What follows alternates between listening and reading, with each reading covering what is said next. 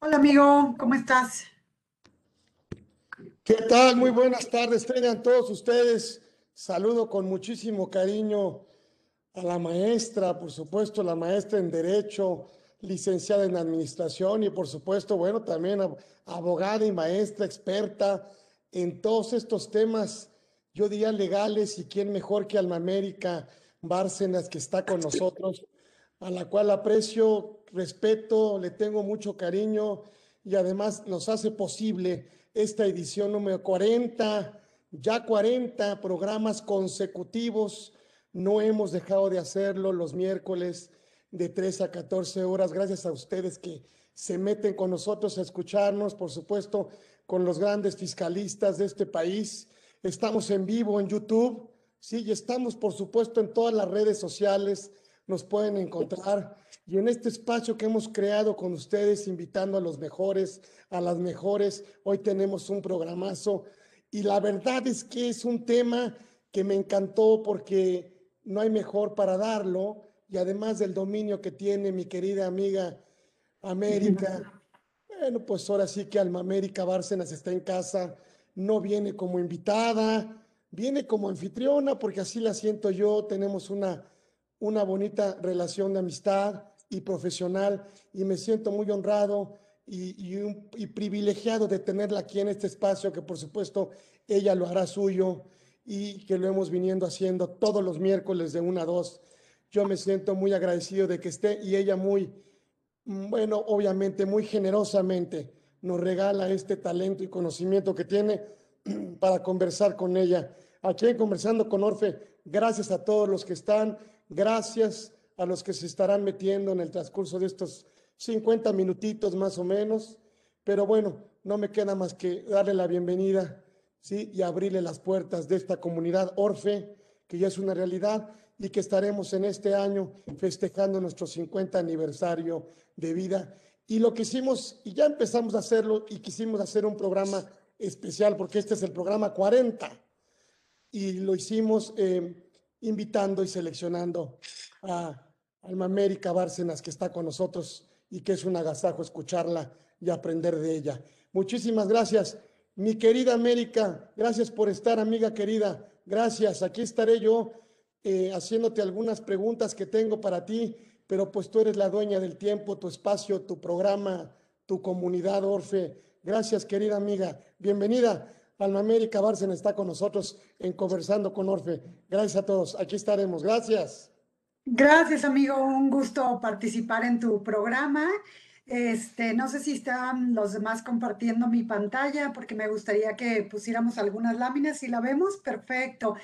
Pues primero agradecerte por, por tu atenta invitación, Carlos, y, y, bueno, aunque yo sé que obviamente eh, los temas que, que, abordas en tu, en tu programa eh, básicamente son de temas corporativos y fiscales, un, un, poco quise ser disruptiva con este tema de voluntad anticipada que te propuse y que pues te agradezco hayas aceptado. Eh, y bueno, el tema es por qué, o sea, a lo mejor una de las cosas de las de las que primero me preguntaste es, bueno, ¿y por qué abordar este tema de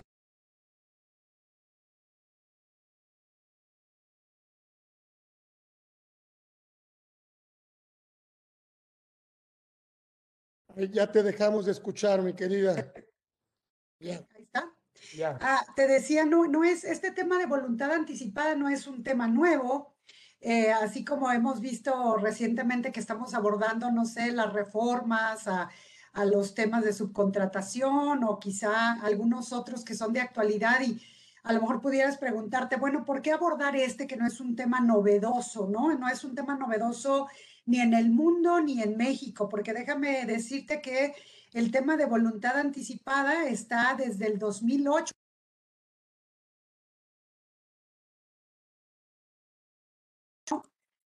Eh, aquí la cuestión es que eh, se hace vigente en este momento por varias circunstancias.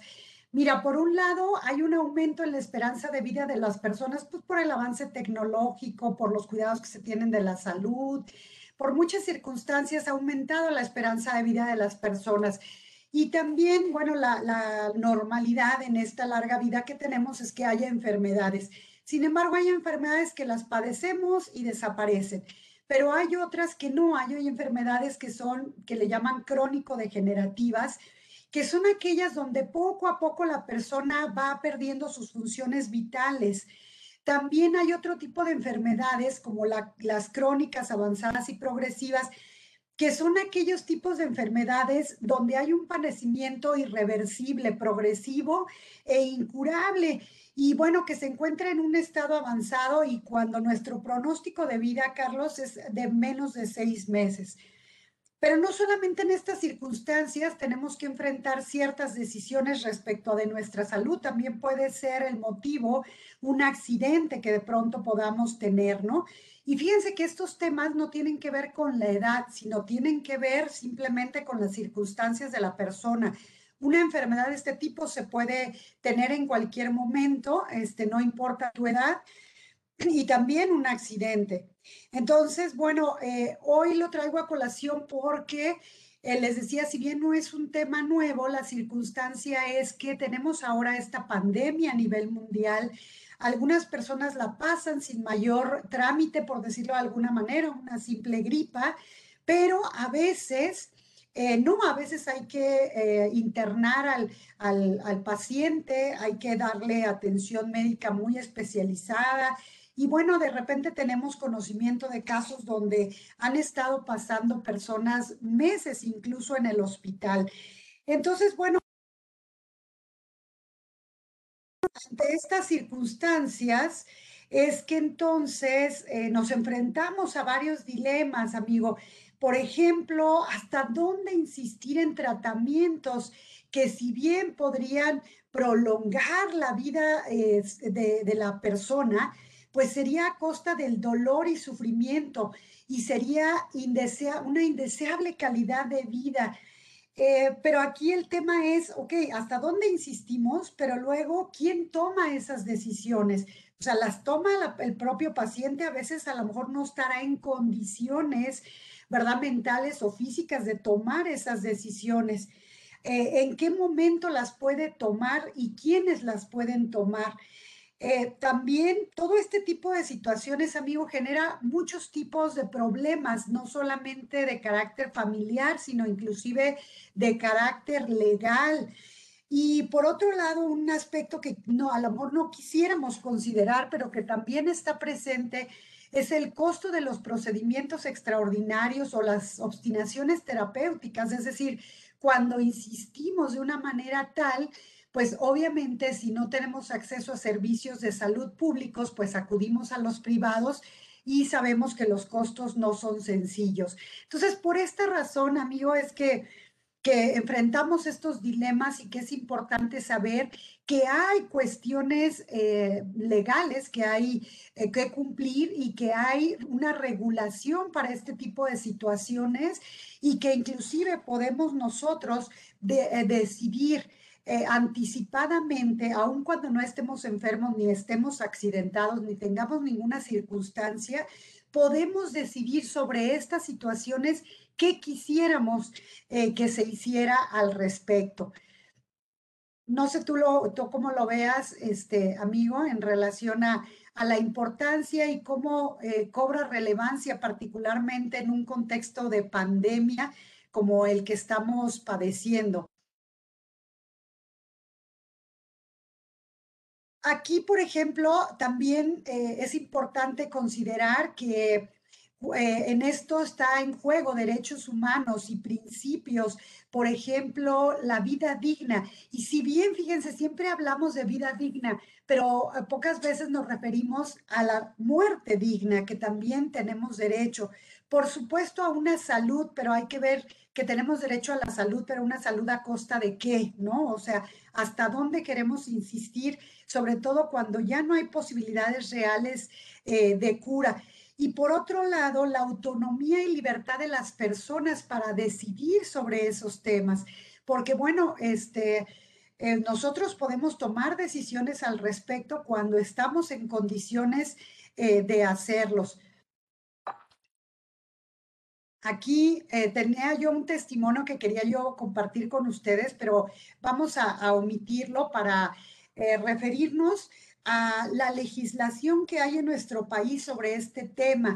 Y en este sentido, este, por ejemplo, eh, la primera ley que hubo en México al respecto fue en la Ciudad de México en el 2008.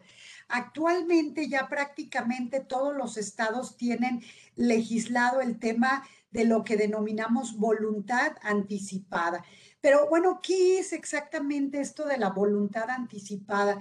Bueno, eh, el artículo eh, de esta ley con el que se inicia dice, la presente ley es de orden público e interés social y tiene por objeto establecer las normas que para regular el otorgamiento de la voluntad de una persona con capacidad de ejercicio para que exprese su decisión de ser sometida o no a medios, tratamientos o procedimientos médicos que pretendan prolongar su vida cuando se encuentre en etapa terminal y por razones médicas sea imposible mantenerla de manera natural, protegiendo en todo momento pues la dignidad de la persona.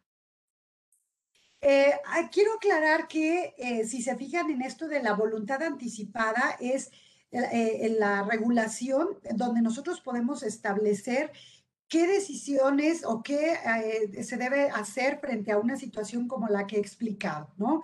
Eh, sin embargo, algunas personas lo confunden con un término que es eutanasia.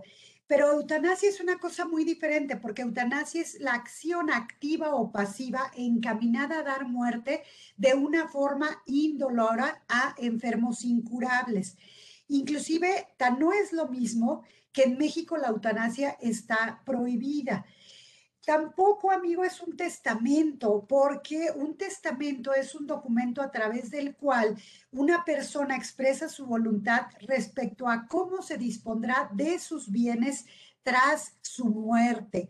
Pero entonces, si te fijas, el tema de voluntad anticipada es, yo establezco en un documento qué decido hacer si en algún momento me encuentro frente a una situación donde por consecuencia de una enfermedad o un accidente ya no es posible devolverme la salud, es probable que a lo mejor tenga inclusive cerca la posibilidad de muerte y eh, ¿qué decido? ¿Me van a hacer procedimientos extraordinarios que hagan la lucha lo más que se pueda? No importa eh, lo invasivos, lo agresivos que pudieran ser los tratamientos, o por el contrario, decido que solamente se me den tratamientos paliativos. Eh, entonces, bueno, aquí en este sentido uno lo deja escrito y este documento en el cual uno manifiesta esta voluntad debe ser acatado tanto por los familiares como por el médico tratante del padecimiento que se tenga. Eh, no sé si hasta aquí tuvieras alguna inquietud o comentario, este amigo Carlos. Si no, pues continuamos eh, en el sentido de explicarles a, las, a los que hoy nos escuchan cuál es la diferencia entre elegir un cuidado paliativo y elegir un procedimiento extraordinario. Eh, en el caso de, o por ejemplo, con una obstinación terapéutica, entonces, bueno, el procedimiento extraordinario es aquellos que constituyen una carga muy pesada, muy grave para el enfermo. Eh, realmente todo lo que le van a hacer es peor que el beneficio que va a recibir. Y bueno, pues en realidad, este, pues es, por ejemplo, ahora a diferencia de la obstinación terapéutica, que es la adopción de medidas desproporcionadas e inútiles, porque ya no te van a devolver la salud. Esto no es reversible y este, van a alargar la vida, sí, pero en una situación de agonía donde ya no tienes eh, una calidad de vida, mucho menos vas a tener una muerte digna. Sí. adelante, Carlos. Em, yo tengo algunas preguntas, no sé si quieras, no sé, muchas dudas también y muchas preguntas, pero qué mejor que contigo eh, resolverlas. Este tema de bueno, ya sabemos cómo se expresa, ¿no? La voluntad anticipada, ¿no? Bueno, ahorita les vamos a explicar en qué forma se puede expresar y cuáles son los requisitos. Entonces, este, y exacto, cómo se expresa la voluntad anticipada, qué requisitos se deben de cumplir y una muy importante, ¿puedo cambiar de opinión? O sea, ah, puedo, puedo revertirlo, puedo, y este, y me encanta el tema porque, pues, ¿por qué hablar de voluntad anticipada, no? Sí, eh, precisamente lo que comentábamos es que a pesar de que no es un tema nuevo, eh, se cobra vigencia pues por los temas de pandemia y todo lo que ha traído como consecuencia, porque no solamente, eh, fíjate, tenemos enfermos de COVID, sino que mucha gente por no atender su padecimiento que tiene, porque los hospitales están saturados, porque tiene miedo de contagiarse, etcétera, pues se han agravado, ¿no? Entonces, de repente estamos enfrentando mucho el tema de la muerte y el tema de la salud y entonces de momento vuelve a cobrar vigencia este tema, ¿no? Entonces yo les explicaba este documento para qué sirve y, por ejemplo, podríamos elegir entre, ¿sabes qué? A mí no me importa realmente, yo sí quiero que hagan la lucha hasta el final, no importa qué tan agresivo sea el, tema de, la, de los tratamientos, pero yo quiero hacer la lucha. O podrá quien decir, ¿sabes qué? No, yo solamente quiero cuidados paliativos y cuidados paliativos es un cuidado, sí, activo y total de la enfermedad, pero eh, cuando ya no responden a un tratamiento curativo, básicamente se enfoca a controlar el dolor, cualquier otro síntoma y también aspectos psicológicos, sociales y espirituales. O sea, te doy acompañamiento y hago que estos días sean lo menos difícil posible eh, pero vas a recibir tratamiento, atención médica, etcétera, pero ya no con ese empeño y con esa exageración eh, donde realmente padezcas eh, a cambio de realmente poco, ¿no? Porque ya no va, no va a poder cambiar radicalmente este panorama. Me preguntabas tú sobre las formas de manifestar la voluntad anticipada. Fíjate que podemos acudir ante un notario este, ante quien manifestamos cuáles son nuestras elecciones y entonces él va a hacer un acta.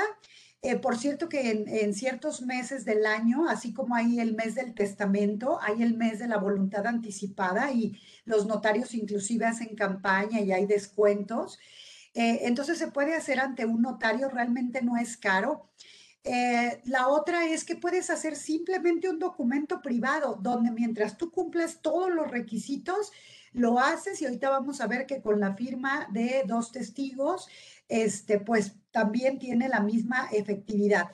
También las propias leyes estatales este, sobre, el, sobre esta voluntad anticipada eh, tienen formatos, formatos que puedes requisitar para que puedas manifestar tu voluntad anticipada. En este caso, yo les recomiendo más el documento privado o el documento suscrito ante notario por la razón de que los formatos están elaborados únicamente para cuando ya se tiene la enfermedad y se trata de una enfermedad terminal y no es el único caso donde podemos hacer la, la, voluntad anticipada. Por otro lado, como son campos a llenar, está muy restringido lo que puedes poner o no poner. Entonces, yo recomendaría más un acta o un documento privado. Entonces, este, bueno, en todo, en todo caso, este, vamos a recibir asesoría pues de un notario o de un abogado. ¿Qué requisitos? Pues mira, lo vas a hacer por escrito, eso sí tiene que ser por un documento escrito, los que ya comentamos. Va a tener tu nombre, tu firma o la huella digital y dos testigos que sean personas de tu confianza. Eh, hay reglas para, para ser testigo y para ser representante legal.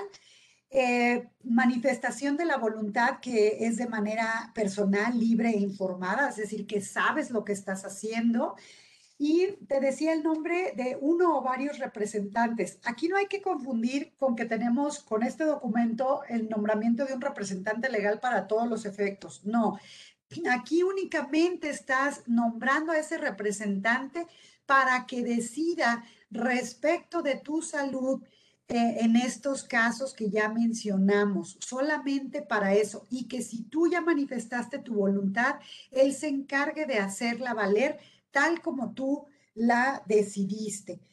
Eh, ¿Cuáles son los requisitos para, para el cumplimiento? Bueno, que una vez que estás en esa situación, se haga entrega de este documento, ya sea por el paciente o por su representante legal, al médico o a la institución de salud en la que está siendo atendida. ¿Quiénes pueden suscribirla, Carlos? Pues la puede suscribir obviamente directamente la persona interesada en manifestar esa voluntad, eh, pero también puede ser a través de familiares o incluso, por ejemplo, si ya tú estuvieras, eh, bueno, toco madera, cualquier persona estuviera en una situación como esa, entonces a lo mejor yo puedo nombrar un representante para que en mi lugar tome decisiones al respecto. Eh, y bueno, en ese sentido puede ser tu cónyuge, los hijos mayores de edad, los padres, ya sea legítimos o adoptantes, el concubino, los nietos mayores de edad, los hermanos mayores de edad. Entonces, en este caso, también hay casos en los que, por ejemplo, hay eh, personas que por alguna discapacidad no pueden tomar esas decisiones por sí mismas. Entonces, bueno, pueden tomarla estas personas en tu representación.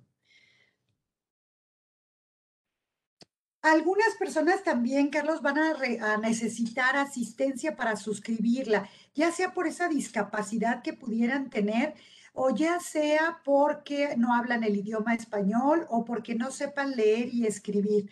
Entonces, en este caso hay una persona que le asiste, le explica, le dice lo que va a firmar, este, escribe lo que es la manifestación de la voluntad anticipada y bueno, de esta manera suplimos alguna deficiencia que pudiera tener esta persona para eh, expresar su voluntad. Eh, ¿Quiénes pueden ser eh, representantes legales o testigos? En general, cualquier persona que designe el interesado, excepto menores de edad o personas incapaces que hayan sido así declarados judicialmente, aquellas personas que sufren trastornos mentales y o no se encuentran en pleno uso de sus facultades.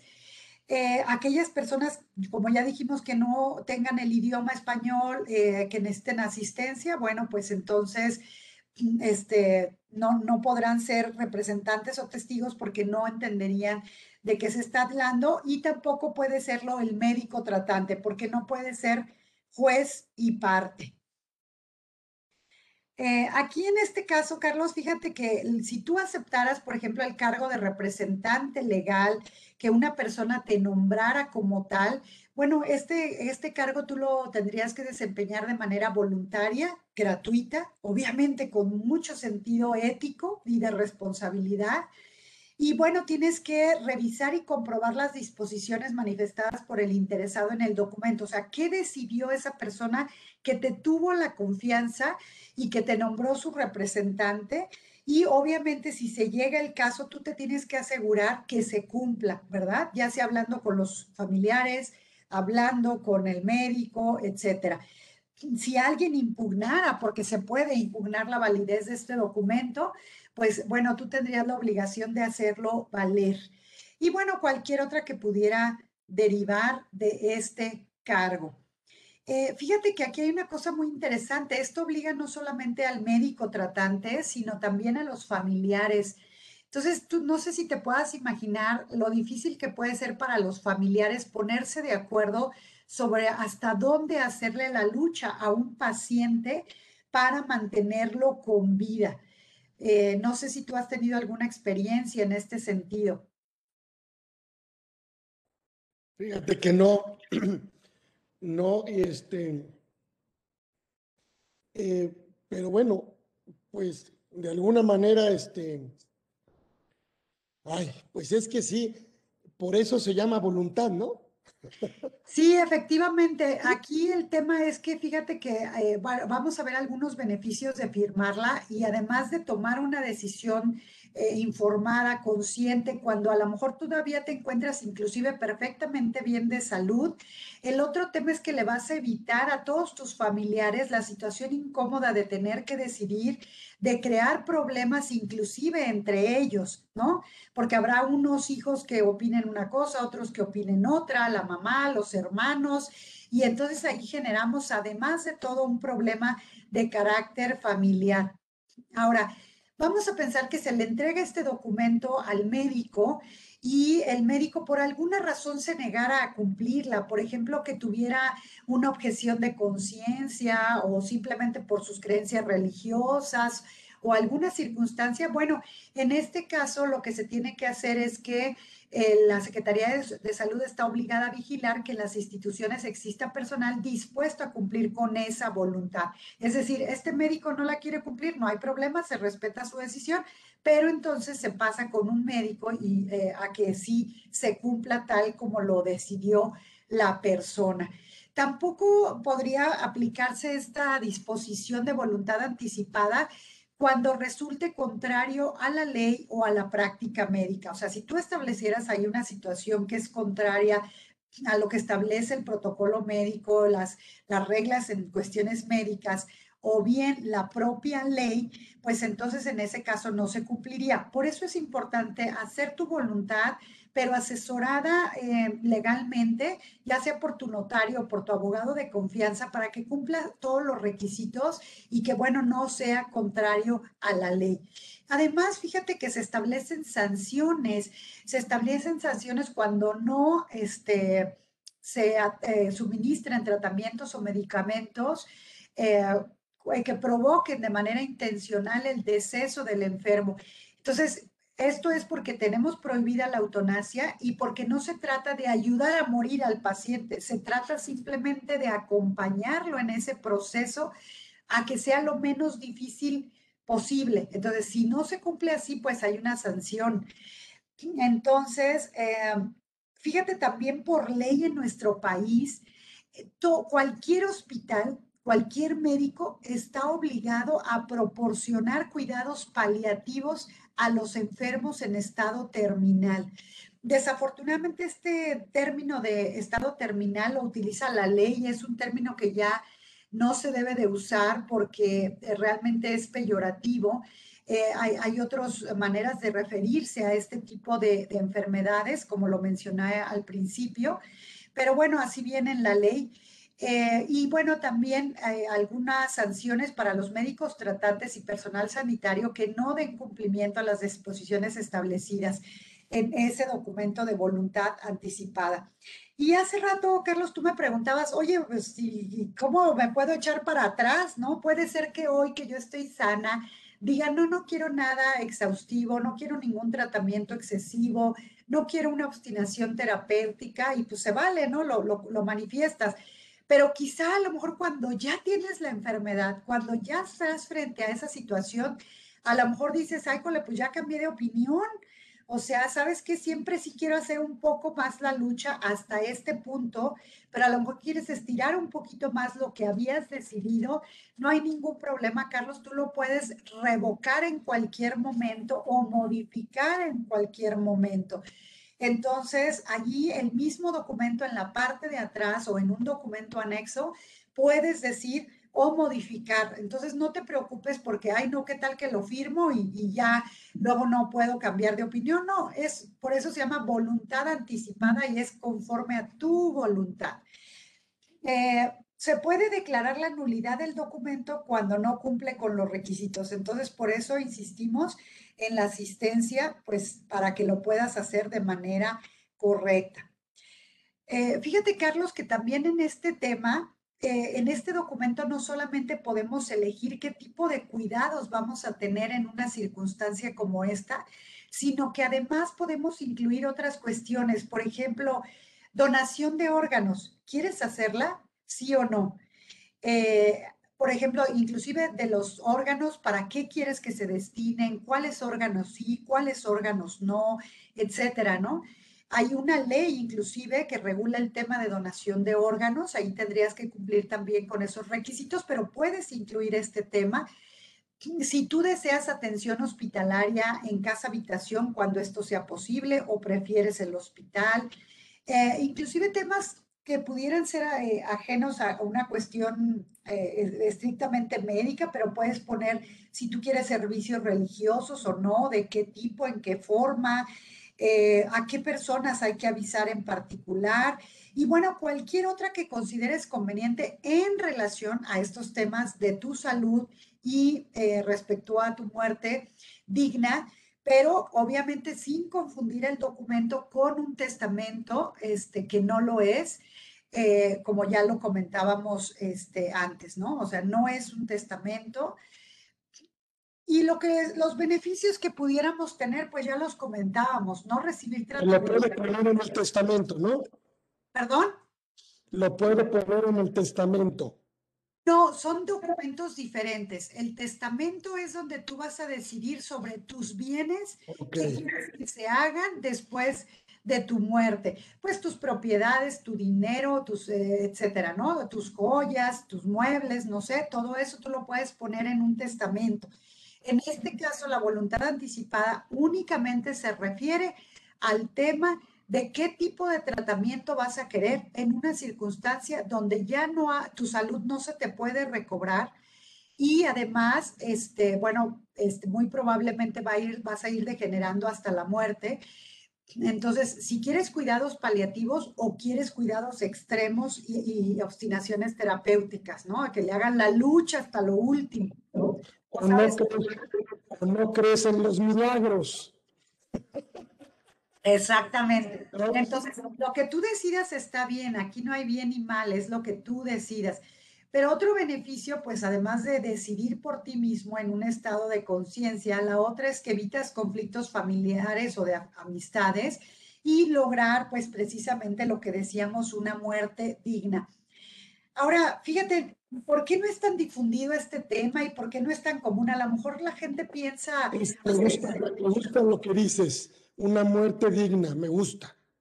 Sí. ¿Por, qué no, no tenemos esa cultura o costumbre de hacer este documento de voluntad anticipada?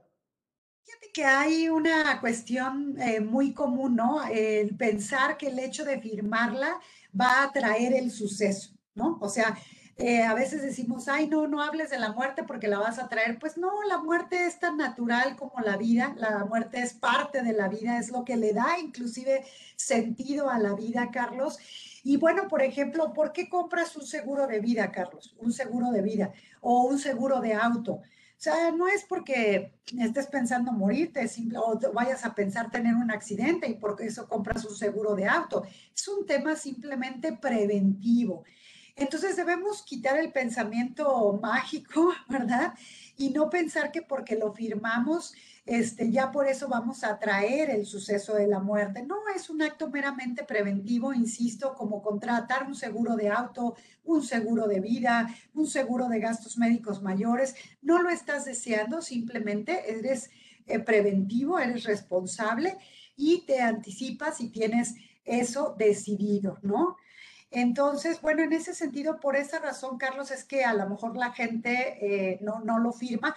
Otra razón, por supuesto, es que ni siquiera conoce que existe esa posibilidad. Está muy, muy popularmente difundido el hecho de hacer un testamento, eh, pero no así el hecho de hacer tu voluntad anticipada. Por eso creí que era muy importante en tu programa que todos tus seguidores pudieran conocer que existe una ley que se regula y que además no es nada complicado hacerlo, ni siquiera caro, este, y que bueno, podemos tomar decisiones este, al respecto, ¿no? Entonces, bueno, ya resumiendo, eh, eh, para ir cerrando, este, ahora sí que la exposición y también si tuvieras preguntas, etcétera, pues con todo gusto las atendemos. Insistimos, la voluntad anticipada es una persona competente que expresa su voluntad respecto de qué tratamientos querría o no recibir en caso de enfermedad terminal o degenerativa y en la que ya no esté en condiciones de expresar por sí mismo su voluntad. Porque mientras tú la puedes expresar, pues adelante, pero a veces ya no hay condiciones. Lo puedes hacer por un acta notarial, un formato o un documento privado requieres uno o más representantes eh, eh, legales para que la hagan cumplir, dos testigos, personas de tu confianza, eh, y también se va a requerir un representante cuando se es un menor de edad o un incapaz. Y es opcional que tú agregues a este documento si quieres o no donación de órganos, atención hospitalaria o en casa habitación, asistencia religiosa, avisos a ciertas personas, etcétera por ejemplo, en temas religiosos hay gente que no está dispuesta a recibir transfusiones por sus creencias. Bueno, ahí lo pones, ¿no? O sea, todo lo que tú creas conveniente en relación a tu tema de salud.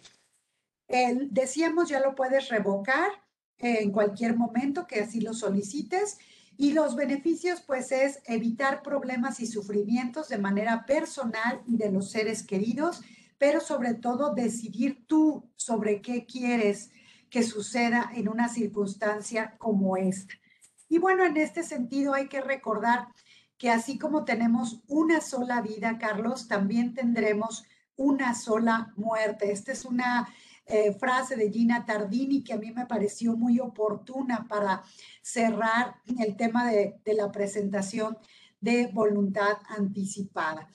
Y bueno, pues obviamente nos reiteramos a las órdenes de tu auditorio, quienes quisieran ahondar más sobre este tema eh, o inclusive quisieran firmar su voluntad anticipada, pues que los pudiéramos asistir eh, y dar información para que lo puedan hacer. Por supuesto, si tenemos preguntas de tu auditorio, pues estamos a la orden para este, poder eh, contestarlas este, con muchísimo gusto.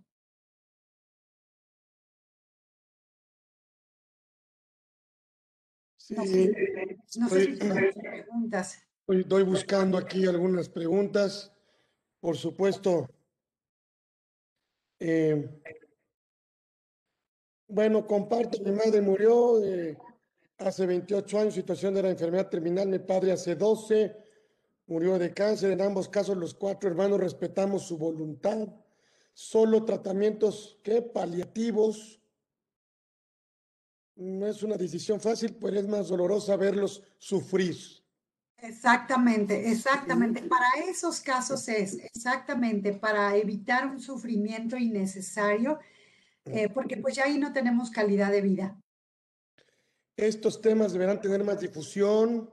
La cultura saturada de mitos en muchos sentidos complican las relaciones de familiares al final de estos procesos. Es como la adquisición de servicios funerarios. Muchas personas no lo quieren porque dicen que si lo compran, no sienten que se van a morir, ¿no? ¿Hasta dónde, dice Carlos Saman, hasta dónde llegan los médicos en términos de limitar el sufrimiento? Bueno, mira, lo que pasa es que el médico por su formación, por su propia naturaleza, él está entrenado para hacer la lucha lo más que pueda para mantener la vida. Esa es su formación. Entonces, realmente ellos también, fíjate que lo comenté con un médico, le participé a un programa que hice con este tema y este médico me dijo, América, no sabes cómo nos ayuda como médicos tener esa decisión del paciente, porque nos ayuda mucho a definir el camino del tratamiento, conociendo cuál es la voluntad de ese paciente. Entonces, para nosotros es un alivio de responsabilidad, porque estamos entre la paciente, los familiares, los amigos, este, nuestro propio criterio como médicos entonces realmente los médicos lo recomiendan y para ellos es un aliado. Eh, eh, entonces, realmente se los recomiendo también, inclusive una vez que hicieran el documento, lo pueden platicar con su médico de cabecera, quien podrá, ¿verdad? A lo mejor inclusive hacer algunas sugerencias para él mismo. Sí, oye América, y habría obviamente tengo que hacerlo yo y tengo que, si pasa por bueno, puedo hacerlo ante notario, pero puedo hacerlo en un documento privado. Eh, y obviamente tengo que difundir que ya lo hice, ¿no? Mira, no necesariamente tienes que difundir. Yo creo que si se lo entregas a la persona que va a ser tu representante o representantes, ellos son los que se van a hacer cargo, ¿verdad? De hacerlo pero porque a lo mejor no quieres hacerlo público ni quieres eh, toda la familia, etcétera, a lo mejor piensan que, que, traes alguna preocupación, tú quieres evitarlo, no hay problema, pero pues claro, el que es el representante sí tiene que saberlo, ¿no? Pero tampoco hay problema si tú decides compartirlo con la familia y decir, pues esto es lo que, sepan que existe un documento donde ya manifesté que quiero que suceda en estos casos.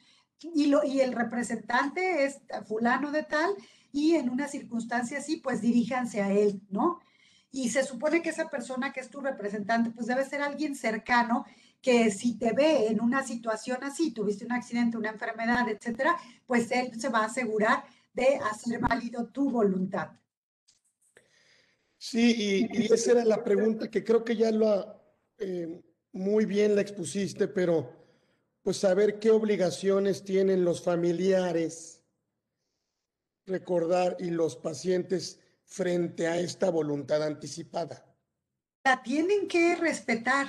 Entonces, fíjate que es muy bueno porque, por ejemplo, vamos a pensar que estás en una situación de esas y que algunos de tus hijos dicen que no, que se continúe el tratamiento y te, por decir algo, te intuben, ahora lo que tenemos muy presente, o que te hagan una cirugía extra, etcétera. Entonces, y otros dicen, no, ya, déjenla en paz, o sea, no va, no va a cambiar nada.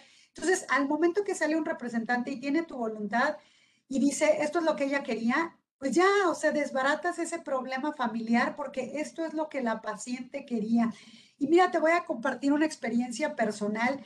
Eh, tuve una tía que eh, fui a ver al hospital, ya estaba muy malita de cáncer. Entré a saludarla y me dice, hija, ya me quieren llevar a Morelia. Eh, yo vivo en Uruapan, ella la iban a trasladar a Morelia. Mis hijos insisten en que me lleven a Morelia. Este, ya hija, por favor, ayúdame, diles que ya no. Yo ya no quiero sufrir, yo estoy en paz yo ya viví, ya no quiero que me torturen más estando en hospitales, que me dejen en paz. Fue una gran lección para mí, jamás la olvidaré y realmente dije, wow, tía, qué, o sea, imagínate lo que es recibir, estoy en paz, puedo morir, ya viví, no quiero sufrir más, no insistan, ¿no? Entonces, verdaderamente dije, tía, vine a saludarte, vine a acompañarte y me has dado una gran lección de vida. Y la tengo súper presente pese a que esto ya pasó hace muchísimos años. Entonces, creo que es algo que podemos tomar en cuenta este, para nuestros familiares y para nosotros mismos. Sí, sí, sí. Me encanta el tema, ¿eh? O sea, y aparte lo das súper ligero, eh, y no le entramos. La verdad es que me encantó lo que me propusiste para platicar hoy con nosotros, porque pues yo preguntaría realmente quién tiene este documento privado, ¿no? Me están preguntando aquí si hay algún formato específico o le podemos dejar la decisión de disponer al representante. Me pregunta Alex Guzmán de, de Puebla. No, mira, eh, sí hay formatos específicos, los vienen en las leyes estatales sobre voluntad anticipada, pero insisto, no recomiendo mucho el formato porque es un formato muy rígido, donde solamente hay que llenar campos. Entonces, este, eso no te permite explayarte, por ejemplo, en detalles, en adicionar cosas. Aparte, la mayoría, insisto, la mayoría de los formatos están hechos para cuando ya tienes la enfermedad y realmente tú puedes hacer la, el documento de voluntad anticipada en cualquier momento. O sea, estando perfectamente sano, consciente y sin ningún problema, pero que si estás en esos casos, ¿qué quieres que se haga? Entonces, mi recomendación es que no utilicen un formato, mejor que se asistan de un abogado o del notario y les digo, hay campañas de los notarios, no recuerdo el mes, porque ya ves que el mes de septiembre es mes de testamento e inclusive hay ofertas, etcétera. Bueno, también hay un mes para el tema de voluntad anticipada y los notarios hacen todavía más accesible el costo, pero no es ni siquiera caro, les estoy hablando que no va a pasar de 5 mil pesos por caro el que les hagan una voluntad anticipada ante notario. Pero si ni eso quisieran pagar, no se preocupen, un documento privado firmado con dos testigos y sus representantes, sí les recomendaría la asistencia de un abogado nada más para que se aseguren que cumple con todas las formalidades que exige la ley y no vayan a declararlo nulo, ¿verdad? Entonces, en ese sentido, sí, este, eh, podemos asistirlos para que puedan hacer este documento de voluntad anticipada con las formalidades que requiere la ley. Excelente. ¿Qué pasa si tengo, si tengo dos? Yo sé que en el testamento el último es el que tiene la validez. Aquí sería igual por, por la fecha. Sí, efectivamente, el último que hayas hecho, pues será el que tenga, el que tenga validez, ¿verdad? Sobre el anterior pero eh, pues lo ideal sería pues revocar uno y este, hacer el, nuevo o hacer adendums, ¿verdad? Porque a lo mejor en términos generales persiste tu voluntad y solamente quieres hacer algunas adiciones o cambios, bueno, pues puedes eh, hacer un adendum a este documento, ¿no? Igual ya sea de manera privada o ya sea con un notario. Ahora, no solo se hacen las manifestaciones sobre los tratamientos médicos que quieres recibir, puedes incluir algunas otras cuestiones que ya nos dijiste, ¿verdad? Recuerda. donación de órganos, por ejemplo, hay quienes Servicios religiosos. Eh, un órgano, o quiero donar todos mis órganos. Oye, yo los quiero donar para investigación. Oye, no, yo los quiero donar para personas que están en lista de espera. Todo eso lo puedes poner este, oye, yo quiero servicios religiosos o no quiero misa o no quiero, quiero cenizas o quiero que me, o sea, ¿qué, qué quieres que hagan con tus restos? Todo eso lo puedes poner ahí. Eh, y bueno, le vas, a, le vas a aliviar mucho todas esas decisiones a todos tus familiares y amigos y aparte, pues va a ser como tú creas conveniente, de acuerdo a tus creencias, de acuerdo a tus convicciones. Eh, también, fíjate, aquí hay otro punto que a lo mejor no hemos insistido mucho, pero otra de los beneficios de esto es que eh, no falta, eh, pues, que se quieran obstinar terapéuticamente, pues, porque hay ganancias para el hospital, ¿verdad? y sabes tú cuánto cuesta un bien terapia intensiva o tratamientos. Entonces, bueno, ahí también vamos a frenar que la familia en aras de lograr la atención médica que de todas maneras no te va a llevar a buen puerto, pues se endeude, venda el patrimonio, comprometa el patrimonio familiar o se endeude excesivamente y realmente no va a haber un resultado positivo, ¿no? Tu micrófono está desactivado, amigo. Pues que hagas eh, ya son unas 50 y tenemos, además de que agradecerte, tenemos que parar a los 50 minutos porque vamos a festejar nuestro 50 aniversario. Ah, entonces, vamos de alguna manera a tratar de conmemorar estos 50 años del Grupo Orozco Felgueres haciendo el programa y terminando a los 50 minutos para, para tratar de pues, tener esa conmemoración. Y qué mejor, bueno, pues este es nuestro programa 40, no nos equivocamos, sabes que te aprecio, te respeto y el tema me encanta. Y qué mejor que tú nos lo hayas dado, mi querida América, porque además es como las capitulaciones que ¿Nos podrías dar también ese tema? Nadie las hace y todo el mundo sabe que existen. Nadie las hace y luego es un tremendo lío. Pues yo te agradezco mucho la invitación, te felicito por tu programa y por supuesto me reitero a las órdenes de tu auditorio para este y otros temas en que pudiera servirles. Espero haber eh, cumplido este, con las expectativas y ser de utilidad para tu auditorio. No, hombre, como ya saben, estuvo aquí una grande pedazo de abogada, la verdad, es un, es un placer, lo hace tan ligero, un, tema, un tema no ligero, ¿cómo hacerlo ligero? Y la verdad es que, y suave, como dice la canción, suavecito. Y, y qué mejor que estuvo aquí, América Bárcenas. Tenemos un reconocimiento, Hugo, ahí estás. Ahí lo tenemos. Ahí lo tenemos, mira. Gracias, qué amable. Efectos de materialidad. lista de asistencia. Este, entonces te voy a mandar mi factura, caray. Entonces te a mandar mi factura. Ya nomás me falta, ya nomás me falta el honorario que muy amablemente nos obsequió América para darnos su talento y su conocimiento y nos regaló estos 50 minutos en nuestro programa. Y por lo tanto nos sentimos muy honrados, muy agradecidos de haber tenido esta clase y gratuita además. Y bueno, ¿quién mejor que con la maestra América Bárcenas? Gracias. Nos vemos próximo miércoles aquí en Conversando con Jorge, YouTube. Estamos en todas las redes y entonces, y ya, tuvimos un gran programa con la maestra América Bárcenas, estuvo con nosotros. Gracias. Todo hasta luego, hasta la próxima. Gracias. Chao. Hasta luego.